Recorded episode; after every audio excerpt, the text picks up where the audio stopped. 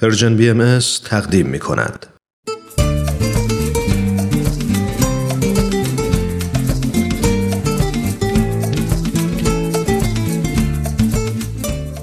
کاوشی در تعصب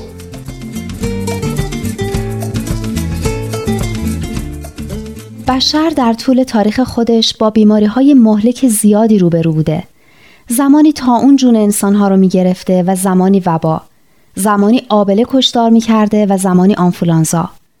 خوشبختانه امروزه دست توانای علم پزشکی تونسته اینو بیماری ها رو که به خصوص در شرایط غیر بهداشتی منتشر میشن از سر بشر کم کنه.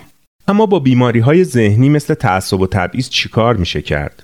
این بیماری همهگیر رو که سالانه هزاران قربانی داره و هر از چنگاه در گوشه ای از این کره خاک آتیشی به پا می‌کنه و ای رو در شعله های خودش میسوزونه چطور میشه مهار کرد؟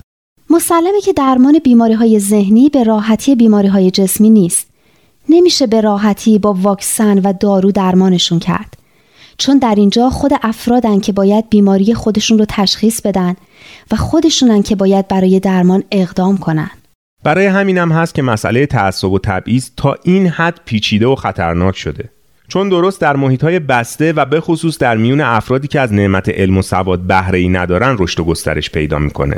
این افراد در شرایطی نیستن که بتونن بیماری خودشون رو تشخیص بدن و در نتیجه برای درمانش تلاش کنن.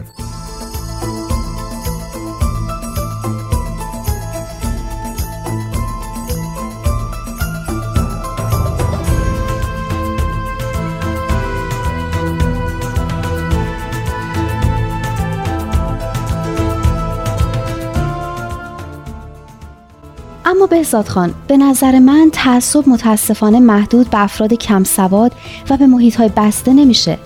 درست مثل آنفولانزا. همه ما ممکنه در معرض ابتلا به اون باشیم. همه ما ممکنه در موارد دچار تعصب و تبعیض بشیم. راست میگیم منم موافقم.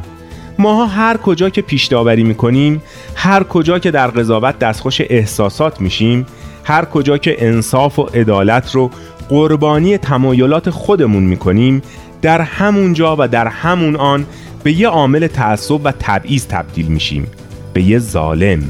اینطوری که میگین آدم احساس وحشت می‌کنه. وحشت آورم هست. ظلم چیزی نیست که بشه به سادگی از کنارش گذشت.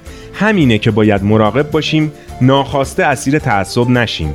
مسلما این کاوش ما در مفهوم تعصب کمکی به همه ما که از چنگال تعصب در امان بمونیم.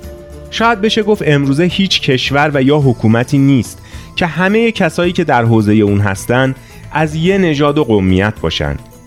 به یه زبان صحبت کنن و یا پیرو یه دین باشن. درسته. تقریبا در همه جای اکثریتی هست که دارای تاریخ، فرهنگ، زبان، مذهب و ملیت مشترکه و گروه های اقلیتی هستند که خصوصیات قومی، زبانی و مذهبی خودشون رو دارن و اقلیت به حساب میان. اینکه حقوق اقلیت ها باید رعایت بشه و تعصب و تبعیضی بر علیه اونا وجود نداشته باشه یکی از اهداف سازمان های بین المللی مدافع حقوق بشره این سازمان ها سعی می‌کنن راههایی برای همزیستی مسالمت آمیز گروه های مختلف و برای حفظ حقوق اقلیت ها پیدا کنند. با این حال متاسفانه هر از چنگاهی شاهد برخوردهای خصومت آمیز و خشونتبار گروه های مختلف هستیم. درسته بهزاد خان. متاسفانه سالی نیست که بگذره و تعصب در گوشه ای از دنیا فاجعه به بار نیاره.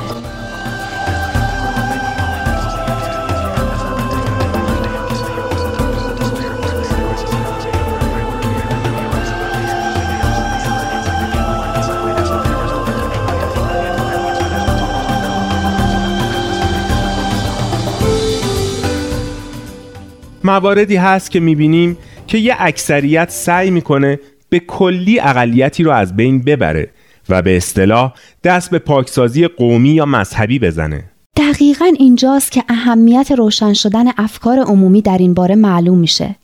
هر جا مردم آگاهی های بیشتری نسبت به این تعصبات و تبعیضات داشته باشند امکان اینکه به طور ناخواسته در این مسیرها به بازی گرفته بشن و آلت دست بشن کمتر میشه.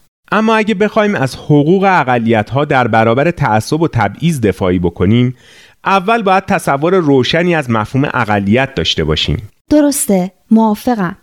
فکر کنم اقلیت به گروهی میگن که تعداد افرادش کمتر از گروهی باشه که توی جامعه قدرت و حکومت رو در دست داره و اکثریت به حساب میاد. این نکته خیلی مهمه که اقلیت به گروهی میگن که حکومت رو در دست نداشته باشه. چون در خیلی از کشورها ممکنه گروهی که از نظر تعداد اتفاقا اقلیت هم هستن بر بقیه حکومت کنن و قدرت رو در دست داشته باشن. پس اقلیتی که در حقوق اقلیت ها مورد نظر ماست گروهیه که قدرت رو در دست نداشته باشه. از طرف دیگه یه گروه اقلیت گروهیه که از نظر ملیت، نژاد، زبان یا مذهب با سایر مردم یک کشور تفاوت داشته باشه. اما طبعی اون کشور باشه. بحث درباره اقلیت ها و حقوق اونا رو در هفته آینده باز هم ادامه میدیم. تا برنامه آینده بدرود.